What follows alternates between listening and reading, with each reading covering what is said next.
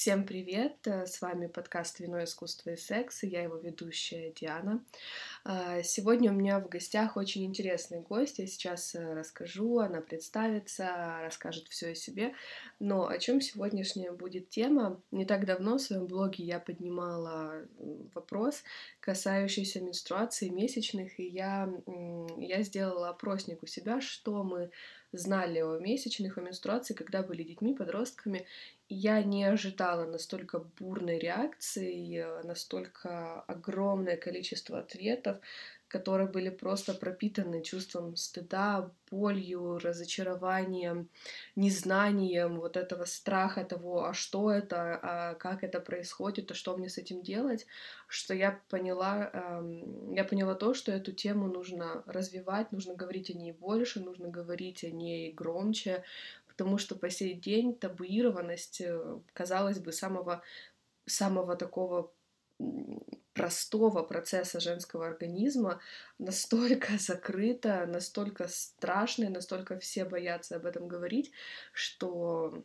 я решила с этим бороться и, по крайней мере, поднимать эту тему в своем подкасте, в своем блоге и везде, куда доходят мои силы и возможности.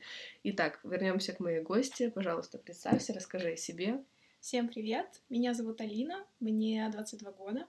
Я учусь э, вообще на архитектора в Венском техническом университете, но так э, вышло, что в данный момент я веду такой социальный блог в Инстаграме, мой проект на тему менструации, где я пытаюсь образовывать э, людей и объяснять, почему табуирование менструации это не нормально и что мы не должны этого стесняться. Угу. Я думаю, что это безумно актуально, это безумно важно, и сегодня вы узнаете очень много нового, очень много интересного, и я думаю, что явно вы проведете это время с таким большим наслаждением. Но начнем мы, как всегда, с вина, и сегодня мы пьем австрийские розе, свайгельд. Я уже говорила о том, что Цвагельд — это искусственный сорт винограда, очень популярный в Австрии, это самое такое доступное, популярное вино. Почему я выбрала именно розе? Потому что это такая girl's power, а, чтобы вот все было в тематике. Ну, давай начнем. С чего бы ты хотела начать? Что бы ты хотела рассказать? Э, какая вот самая актуальная, такая наболевшая, злободневная тема, с которой бы ты хотела вот начать? Я бы хотела начать с того, э, что многие люди не совсем понимают, во-первых, что такое менструация. Очень много я получаю сообщений о том, э, что люди до того, как на, наткнулись на мой проект, не понимали до конца, что же у них там такое происходит.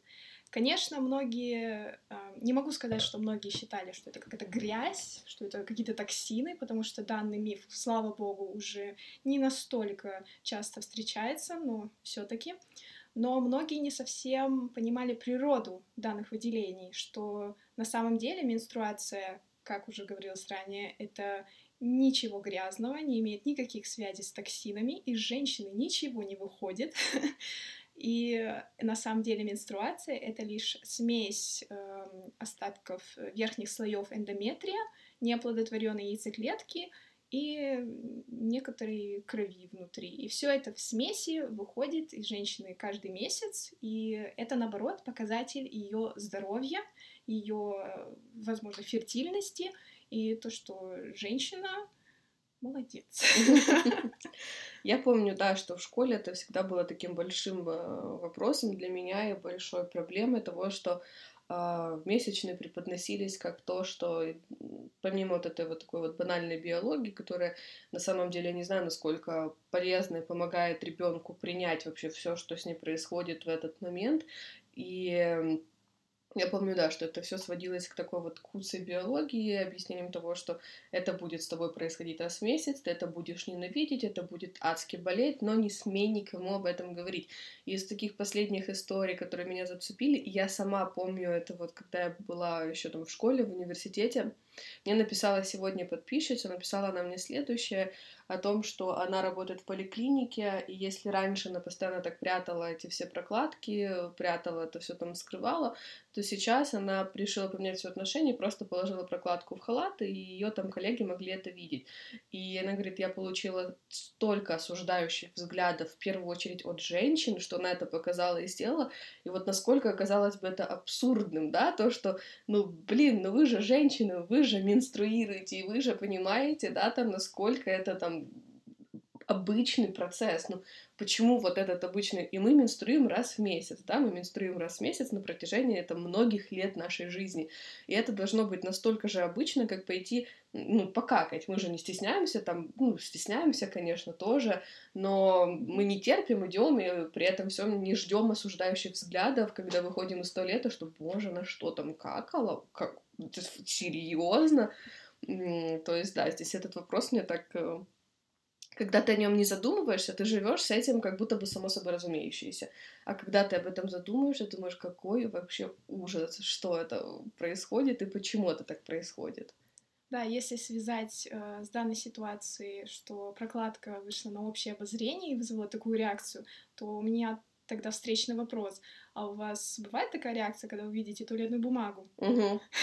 Да, да. И, э, наверное, э, нужно поговорить о том вообще, откуда пришла эта тема табуирования, почему же менструация считается таким грязным и таинственным процессом, что никто не должен о ней говорить. Одни из первых упоминаний стигматизации менструации я нашла еще в Ветхом Завете. Там содержится целый длинный пассаж о том, насколько менструация опасная и нечистая.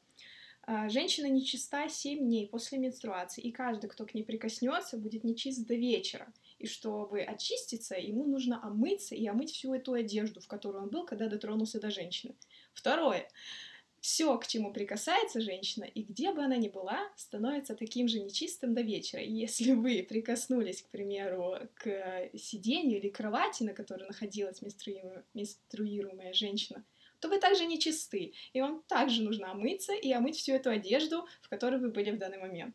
Это Да, я тоже Кошмар. читала о том, что там, если женщина прикоснется к вину, оно и прокиснет, если да. к еде, то ее тоже нельзя есть, и нужно выбросить, и там, где она пройдет, то тоже там ходить нельзя. Ну, в общем, просто полное безумие. При этом всем, что в древние времена, поскольку женщина очень часто вынашивала и рожала этих детей, они очень редко менструировали, по сути, потому что у них не Верно. было времени. И если даже сейчас в африканские племена приехать, и спросить у женщин в этих племенах, сколько раз они менструировали за свою жизнь, то там будет ну, пару раз, вот это прям не так помню, тут пару раз у них там были месячные за всю жизнь. И за такие приколы и взгляды на менструацию нам нужно сказать еще спасибо римскому э, философу Плинию Старшему, который в своей книге, в общем-то, и описывал, как менстру... менструальная кровь может испортить продукты питания, затупить ножи, свести собак с ума, даже убить их, что, в общем-то, в итоге перешло на э, на причины, почему в средние века э, совершалась охота на ведьм. Мол, все вот эти сверхъестественные особенности менструальной крови вдруг ожили и приняли человеческую форму в виде ведьм. Также э, можно сказать о нечистоте крови э, на примере э, рассказа о Рахиле из также Ветхого Завета, если я правильно это помню. Если бы старик Фрейд был бы женщиной, то вместо эдипового комплекса у нас была бы история Рахили. Там очень сложный и замудренный сюжет, так что я расскажу его в очень в краткой форме. А, была такая Рахиля, у нее был отец Лаван, и был Исаак, э, который влюбился в Рахилю и хотел, чтобы она стала его женой. Но Лаван не отдавал свою дочь, а, потому что хотел, чтобы вот этот парень служил ему рабом, и, в общем, так прошло 20 лет. Естественно, а, Рахиля и ее муж были обозлены и не хотели, чтобы так больше продолжалось, и они дождались, когда Лаван покинул свой дворец И Исаак э, забрал все его вещи, все его драгоценности, всех его рабов, всех его солдат и отправился обратно к себе на родину. А Рахиля в отместку к своему абьюзивному и деспотичному отцу решила забрать самое сокровенное, что у него было.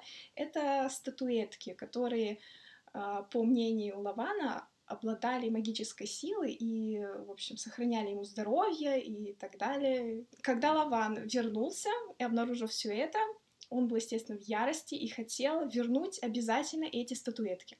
И он нашел весь этот караван и, в общем, просил, чтобы ему вернули эти статуэтки. И Исаак э, не знал, что Рахиля их украла, и говорил, что, пожалуйста, может обойти все палатки, весь караван, и ты не найдешь. Естественно, Лаван их нигде не нашел, и осталась последняя палатка, в которую не заглядывал, палатка, в которой сидела Рахиля когда он обыскал там все и опять же не нашел эти статуэтки, он понял, что единственное место, где он не смотрел, это под одеялом у Рахили. И как только он начал подходить к ней, Рахиля ему ответила следующее. «Прости, отец, я не могу перед тобой встать, ибо надо мной кара женская». Угу. То есть она одним словом уничтожила его, потому что по поверьям того времени, так как менструация считалась нечистой, каждый, кто ее коснется, будет нечистым, все, к чему прикоснется менструальная кровь, станет нечистым. Естественно, Лаван понимал, что даже если эти статуэтки в данный момент находятся под Рахилей, то они потеряли всякую магическую силу, и смысла от них больше нет. И он, побежденный своей собственной дочерью, ушел обратно к себе в покое. Ну да, конечно, жуткие эти все истории с э, древних э, времен, хотя самое что интересное, да, если вы вспомните предыдущие выпуске с Полиной, где она рассказывала, что вот прям такие древние-древние времена мужчины поклонялись э, женщине, и, в принципе, менструация. Это все было связано с а, такой, с тем, что будет много урожая, с детородностью, с и совсем позитивным. То есть очень интересно, когда это все переключилось и когда это все стало ужасно. Ну, насколько я читала, что это все с приходом монотеистических именно религий, когда это все было уже мужчине во главе, а, и надо было как-то усмирять этих грязных э, женщин, скажем так. Вот, что ты думаешь на этот счет? Да, я тоже читала о том, что в древнее время менструация была не то чтобы отвратительной, сколько священной, угу. так как она была связана с деторождением, и люди не совсем понимали, что действительно происходит, и ты как бы можешь представить перед тобой человек, женщина, которая истекает кровью, 5-7 дней и при этом не умирает. Угу. Ну, явно там что-то не то. и люди э, придавали этому магический шлейф, что здесь замешаны боги, и поклонялись менструации, что для них это было чем-то священным. Но в полинезийском э, языке слово тупуа от которого в дальнейшем произошло слово табу, угу. оно переводится больше как вот священный и запретный. Не в том смысле, что это что-то плохое, угу. а в том, что это что-то настолько божественное и настолько сакральное, что об этом нельзя говорить, ибо ты можешь осквернить это, и ты можешь обозлить кого-то угу. и так далее. И все это вот поменялось, как ты сказала, по пришествию таких религий, когда белые колонизаторы пришли на земли людей, где менструация почиталась, и они не хотели конкуренции чего-то священного, да тем более еще связанного с женским mm-hmm. телом, конкуренцию с их э, мужественным, единым богом. И, естественно, они начали говорить, что нет, ваша менструация — это отвратительно, ваша менструация — это плохо, вы должны о ней молчать, и это вообще не священно, и, в общем, женщины, молчите. Ну вот, женщины замолчали на много тысяч лет, что что очень грустно и печально на самом деле, да, потому что вот, правда, задумываясь и вспоминая даже там истории моей мамы, а, которая переживала, для нее это все было настолько болезненно, стыдно, она ничего не знала, она очень стеснялась и комплексовала из-за этого всего. Это было много травм, которые остались до сих пор с ней, связанные с этими, с этим таким experience ом, который она прожила. И естественно, что моя мама в этом не одна, и таких женщин большинство, я бы сказала. Я думаю, у каждой из нас была такая вот история, особенно в школе. Да, поэтому очень грустно от этого становится.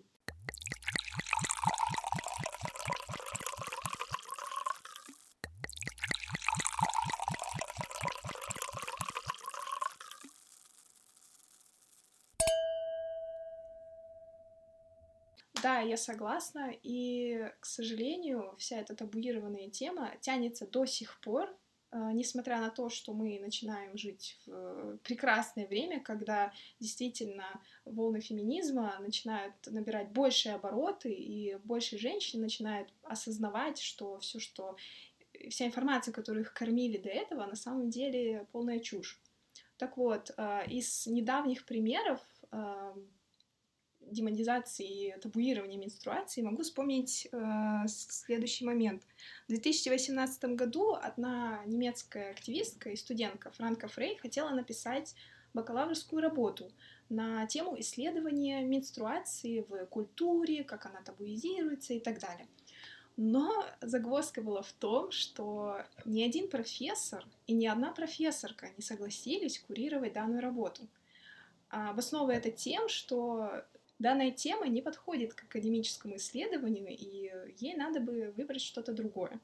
Но она их, конечно, не послушалась, все равно сделала это исследование, и это показывает как раз-таки то, что несмотря даже на то, что это Германия, что это был Берлин, можно сказать, родина вообще э, современного толерантного вообще движения, что люди очень спокойно и свободно ко многому относятся, но вот даже там бывают такие инциденты. Угу. Да, ну так про табуированность можно и посмотреть в любом, все искусство, а, музыка, фильмы, сериалы, все это до сих пор пропитано такой ужасной табуированностью, нигде не услышишь, никогда не услышишь об этом, и максимум, что о чем говорится, это вот о этом предменструальном синдроме. И, по сути, это такой ужасный сексизм, когда все сваливается на то, что так у тебя что ПМС, у тебя что ПМС, э, да у нее точно ПМС, или да даже сами женщины, когда они это подпитывают теми, теми, даже те все мемы, которые сводятся про то, что женщины там злые, хотят только шоколад или еще что-то, то есть даже такие моменты сами женщины подпитывают все эти стереотипы, мифы и сексизм на этот счет. То есть нет, чтобы с этим бороться, они еще больше в это все ныряют и подпитывают это все. Да, верно. И очень больно от того, что до нынешнего момента не существует точных исследований о выявлении причин вообще ПМС. Почему же некоторые женщины реагируют на вот такое изменение гормонов более резче, чем другие женщины, почему же они так себя чувствуют, и, и как это предотвращать, самое главное, как облегчить жизнь женщинам, чтобы они не страдали от таких последствий месячных. Но, к слову, о ПМС и о гормональности как таковой, которую часто обвиняют женщин, я знаю, что есть исследование, в котором э, гормональные контрацептивы испытывали на мужчинах. То есть давайте попробуем так, да? И ни один мужчина в исследовании не согласился участвовать дальше, так как им не понравилось, как эти гормональные контрацептивы влияют на их состояние, на их гормональный, на, на их гормональный уровень. Это не то, чтобы только женщины должны от этого страдать. Вообще ни один человек не любит, когда с его гормонами что-то происходит. Угу. И то же самое, вот можно сказать про ПМС. Но так как это исключительно женская проблема, как любят говорить многие, на самом деле это человеческая проблема, и ее нужно решать. Угу. А почему ее нужно решать? В смысле ПМС? Э, ну вот любые гормональные всплески, пере, перепады. Имею в виду, что э, решать не сами всплески, сколько их эм, проявления, сколько такие? их проявления на человеке, если это мешает э, женщине чувствовать себя хорошо, жить нормальной жизнью и так далее. Угу. Я с тобой абсолютно согласна, но здесь еще самый такой интересный момент это то, что по сей день у нас э, мужчины боятся месячных как огня, большинство, я не говорю mm-hmm. про всех. Сейчас опять это тоже все меняется, и, например, у меня два младших брата, с которыми я проговариваю эту тему и говорю о том, что они учатся в школе, им 13 и 11 лет, я им рассказываю, что там у вас девочки менструируют, э, их нужно поддерживать, ни в коем случае не насмехаться, не смеяться, если вы увидели, что там мне что-то протекло, наоборот, защитить и понимать там о том, что это, да, такая часть организма, возможно, вам она не совсем приятно там наблюдать со стороны, но это Это такая, такой вот факт э, происходящего. Это невозможно контролировать, это невозможно отменить, изменить. То есть это не то, что там э, сдержать каловые массы, да, или сдержать желание пописать. Это то, что ты не можешь не сдерживать, не держать, не контролировать.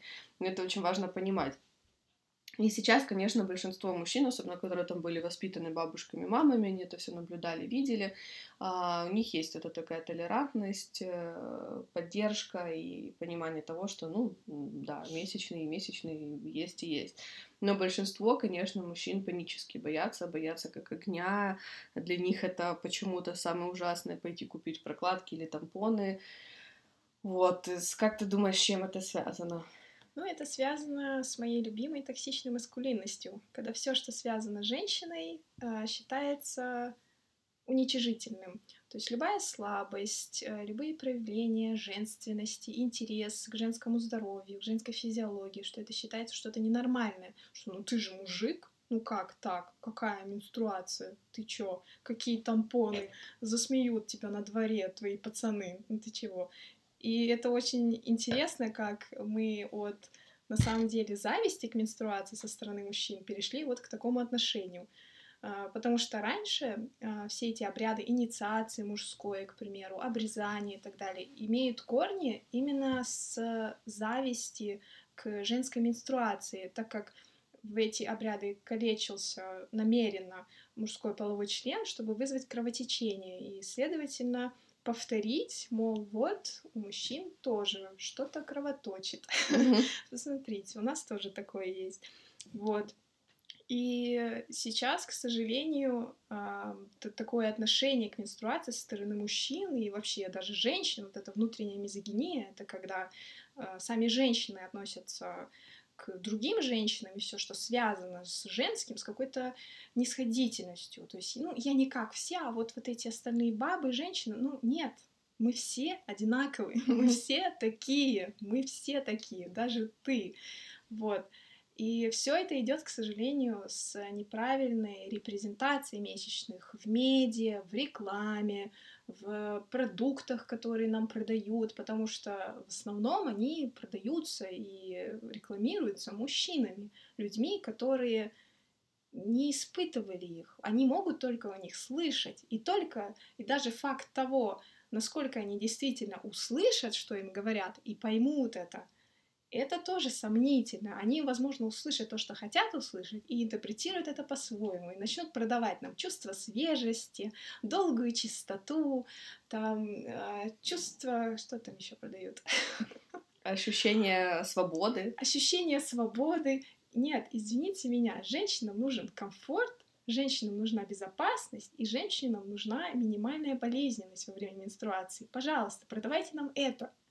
Да, это всегда тоже меня, и я думаю, что не только меня, а всех возмущали вот эти вот все рекламы, в которых она почему-то идет танцевать, плясать, и все это в белых, э, в белых штанах, это всегда белые штаны, почему, непонятно, почему это белые штаны, а, но это всегда меня возмущало, потому что, правда, единственное, чего хочется, это ну, банально хочется поддержки, хочется, чтобы тебя понимали, давали тебе время на восстановление, на отдых и ощущение того, почему тоже не транслировать в рекламе понятие того, что если вас что-то беспокоит, почему, когда продается лекарство, там всегда написано то, что а, обратитесь к врачу перед, э, перед тем, чтобы принимать, или не занимайтесь самолечением, или еще что-то. Почему, когда продаются прокладки, тампоны, не сказать то же самое хотя бы через медиа о том, что сильные боли это не норма. Ну вот какое-то короткое послание а, о том, что всегда будьте под наблюдением врача, потому что если мы обратимся к статистике того, как часто женщина посещает гинеколога и вообще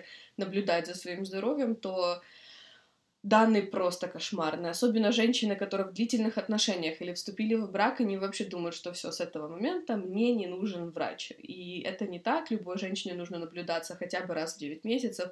Если вот давайте вот такой вот короткий посыл. Хорошо, пусть она будет э, в белых штанах, пусть она будет танцевать и плясать, но вы сделайте какой-то короткий посыл. Боли ненормально. Почему вот мы, мы росли с тем, что ну да, у меня болезненные месячные, нужно терпеть. И вот, знаете, вот это у меня болезненные месячные. Каждый слышал эту фразу миллион раз. И только до вот недавнем времени я узнала о том, что это ненормально болезненные месячные. Это где-то есть нарушение в организме. До этого мне казалось, ну, у меня просто болезненные месячные. И все. Хотя это супер ненормально.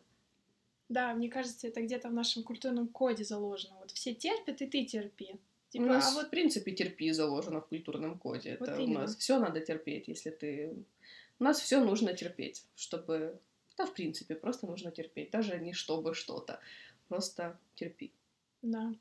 И правильно, что ты сказала, почему бы в рекламах, к примеру, не афишировать то, что вот, вот сходите к врачу, сходите к гинекологу, действительно проверьте, что то, что вы чувствуете, какие-то неприятные ощущения, боли или тянущие какие-то чувства вне менструации, это что-то не то. Пожалуйста, сходите к врачу и проверьтесь.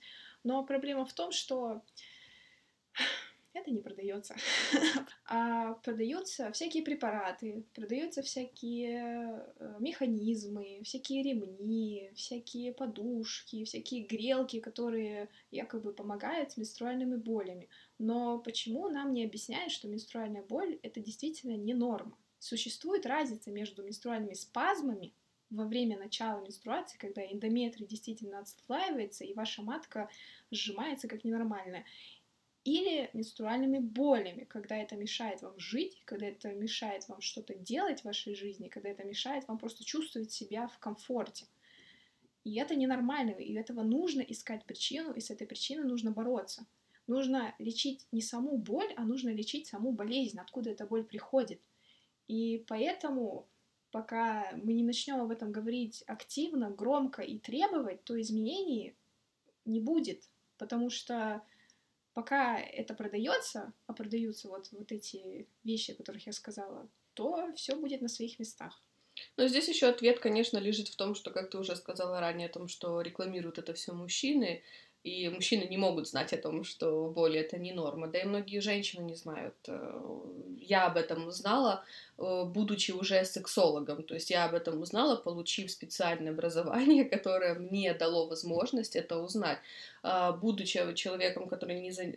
Для которого секс эм, или тело, анатомия не является его профессией, услышать и узнать это очень сложно. То есть либо нужно целенаправленно заняться там поиском того вот это вот, а почему мне все-таки настолько там больно или нехорошо, но это там наша задача, да, с тобой доносить до людей о том, что это ненормально, это не задача людей, которые занимаются продажами, потому что они не могут об этом знать.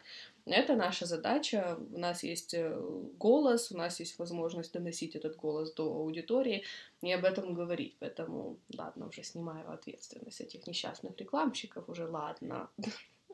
Да, и вот поэтому-то как раз и существует мой проект. Я хотела еще сказать, почему вообще меня стоит слушать, хотя у меня вот, к примеру, нет, в отличие как у тебя, сексуального образования, у меня нет медицинского образования, но вот почему-то и я сексуального, веду... сексологического, это очень важно. Так, Сексуальное образование у меня тоже, конечно, есть. Сексологическое, хорошо. Так, давай тогда с самого начала. Нет, оставь это, шутки не должны быть. А, ну хорошо. Э, сексологического образования, прошу прощения, mm.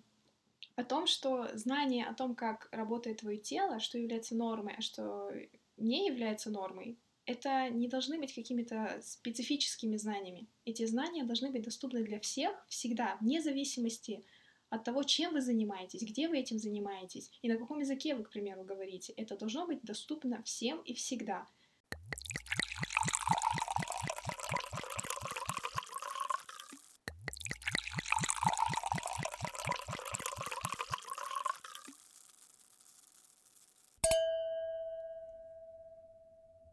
Насчет знаний, конечно, плюсы и минусы.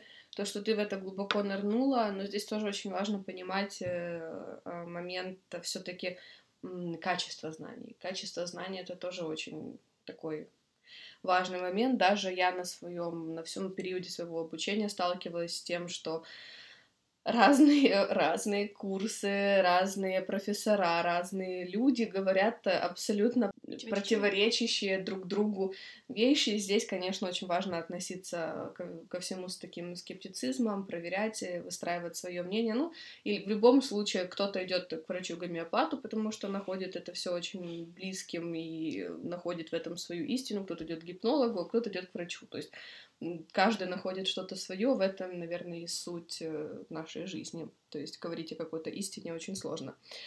Да, я согласна, и поэтому я очень серьезно отношусь к этому проекту. Любую информацию, которую я там пишу, пишу исключительно из рекомендательного характера. Ни в коем случае э, я не советую никому какое-то лечение, пропить какие-то препараты, хотя мне уже столько сообщений приходит в директ. Ой, пожалуйста, у меня вот так, вот так, вот так, вот так болит в такие дни. Скажите, пожалуйста, какие таблетки мне купить. Я всем им пишу, каждый, пожалуйста, обратитесь к врачу, то, что вы пишете в интернете, и то, что вам могут ответить в интернете, это не всегда верно. Прекратите, пожалуйста, доверять людям просто так из Инстаграма.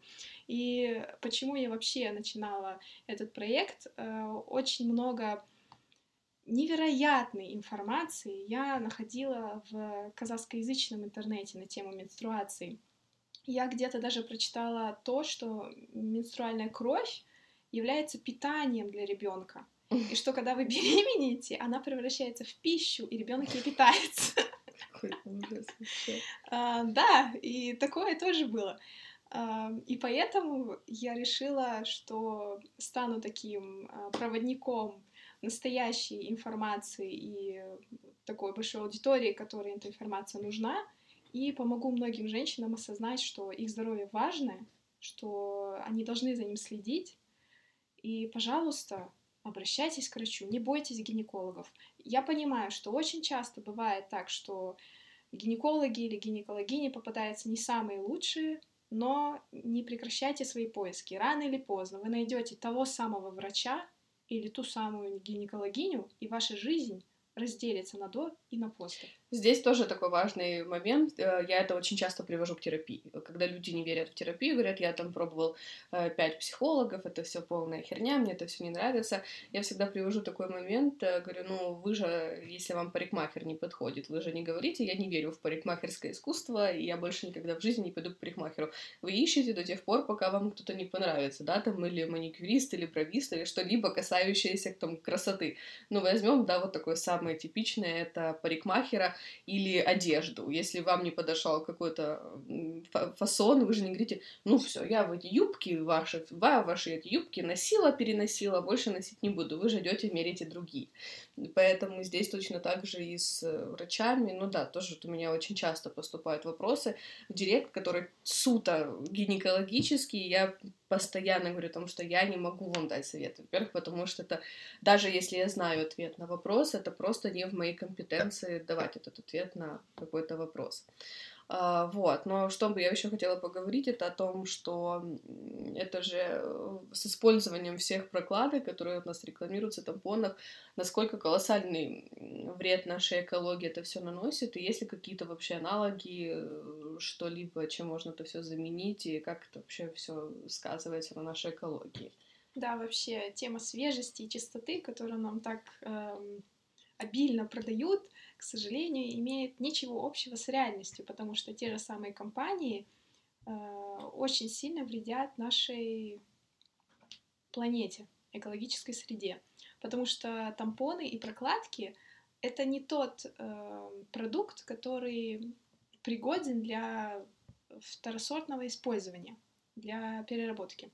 И поэтому они остаются на свалках или сжигаются, и что вырабатывает, естественно, больше СО2, который нам не нужен, а если лежат на свалках, то вырабатывается затем метан, который тоже загрязняет наш воздух, и, и на свалках они лежат около 500 лет. То есть ни о какой свежести и ни о, каком, ни о какой чистоте речи быть не может.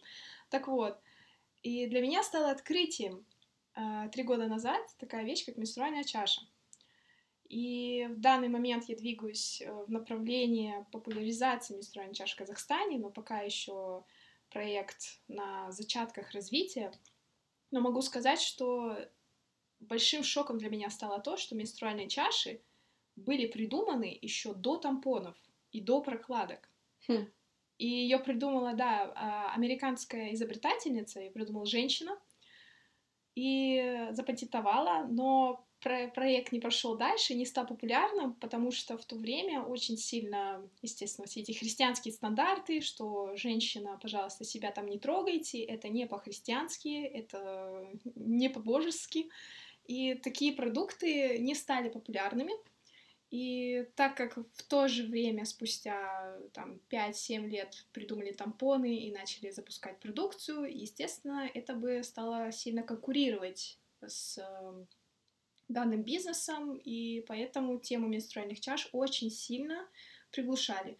Но, несмотря на все это, они все равно появлялись, они все равно производились, люди все равно начинали про них знать, но так как у нас все равно имеется такая стигматизация, так, э, такое табуирование менструации, что мы не можем даже нормально ее обсудить, нормально о ней поговорить и обменяться каким-то опытом, что многие женщины даже не знают, что существуют такие альтернативы Хотя очень многие сейчас как раз-таки переходят на менструальные чаши, и этих компаний в современное время вот прям сотни. Я сама услышала о менструальных чашах буквально недавно, но я уже очень много лет пользуюсь э, спиралью, у меня в принципе нет месячных.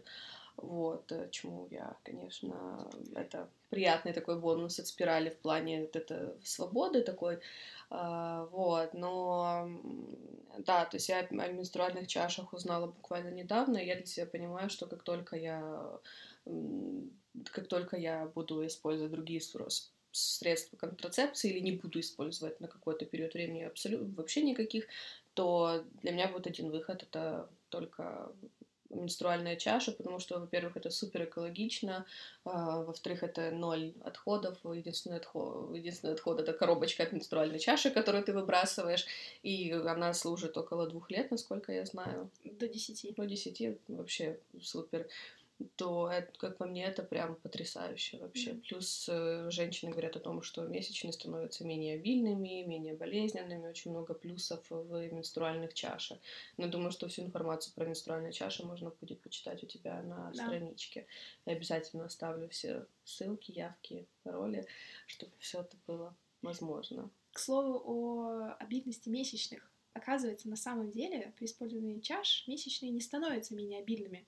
Просто из-за того, что месячные начинают собираться вот в том объеме, в котором они есть, в эту чашу, и когда ты начинаешь видеть их в действительном размере, в каком они у тебя выделяются, то ты начинаешь понимать, сколько действительно у тебя выделений, в каком объеме. Потому что когда это тампон или когда это прокладка, они же впитывают, и поэтому ты не можешь точно сказать, сколько же именно там. И просто кажется, что ой, это все так вот прям много, кошмар, что мне даже подгузник не поможет. Но на самом деле менструации не так уж и много. А, да, безусловно, я это понимаю, но тоже есть же там всегда разница, да, что вот я помню, когда у меня были, когда у меня были месячные, пользовалась прокладками, и когда ты говоришь об обильности месячных, да, то банально там как часто тебе нужно там, менять прокладку или тампон, и как часто там нужно менять другому человеку прокладку или тампон. И я вот помню, что особенно первые дни это всегда для меня было прям супер обильно. Мне вот эти вот все 7 капель прокладки на пару часов, э, это вот моя была такая история. Ну, а кому-то там... Я понимаю, что это все индивидуально, и, наверное, вот слово «обильные месячные» как раз и говорится об этой индивидуальности нашего организма. Это так же самое, когда мы говорим, да, о там, яркости оргазма. По сути, там, ты не можешь его измерить и замерить, но кто-то испытывает его там сильнее, кто-то испытывает его не так сильно. А, смотри, у нас уже вот э, мы очень долго говорим, мы обсудили уже очень много всего. А, скажи, пожалуйста, о чем бы ты хотела поговорить еще вот напоследок, что-то интересное рассказать, э, чем-то поделиться. Я возьму себе еще немного вина, потому mm-hmm. что болезненная тема и да. Э, чем бы ты хотела еще поделиться? Да, я бы хотела, наверное, еще рассказать про такой феномен, как э, менструальная бедность, uh-huh. менструальная роскошь. Когда люди слышат термин «менструальная бедность», э, сразу в голове возникает образ там, бедных стран, к примеру, Индии, да, где у людей действительно очень низкий заработок и низкий уровень жизни, или страны в Африке, где у людей вообще нет э, продуктов для менструальной гигиены, хотя менструальная гигиена это не совсем корректно называть, потому что не гигиена. Э, но на самом деле менструальная бедность затрагивает любую страну на любом этапе экономического развития. Потому что везде будут женщины, которые не могут позволить себе купить и приобрести менструальную продукцию. К примеру, а, я читала о таком небольшом исследовании а, среди бездомных женщин. И, как оказалось, а, в Европе, конечно, существует множество центров помощи бездомным, где им выдают, к примеру, еду, какие-то предметы, необходимые для жизни, какую-то одежду, могут даже позволить переночевать.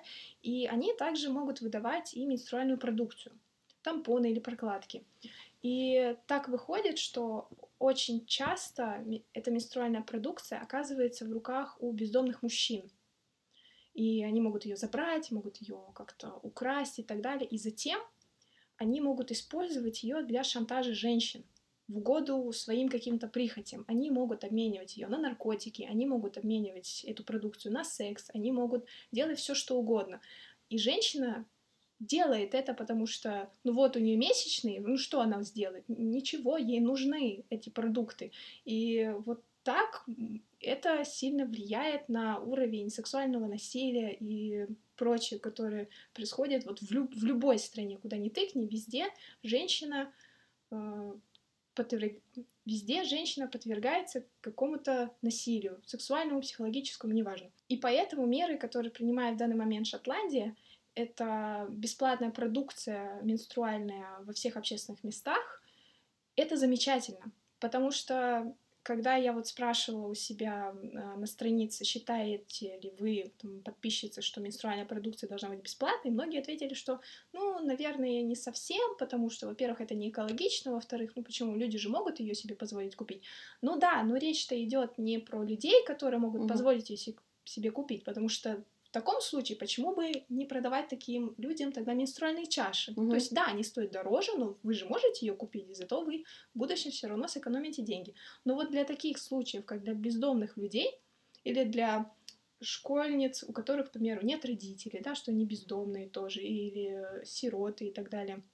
Но им же тоже хочется, чтобы у них была эта продукция.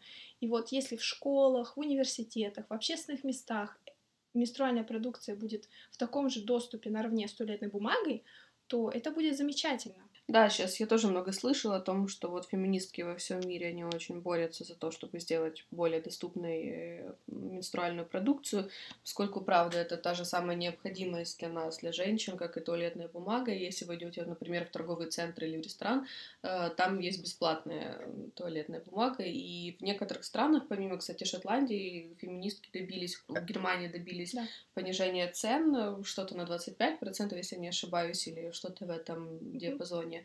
А еще в некоторых, по-моему, то ли в Нидерландах, то ли еще где-то добились того, что в общественных местах стоят стенды с бесплатными... Франция.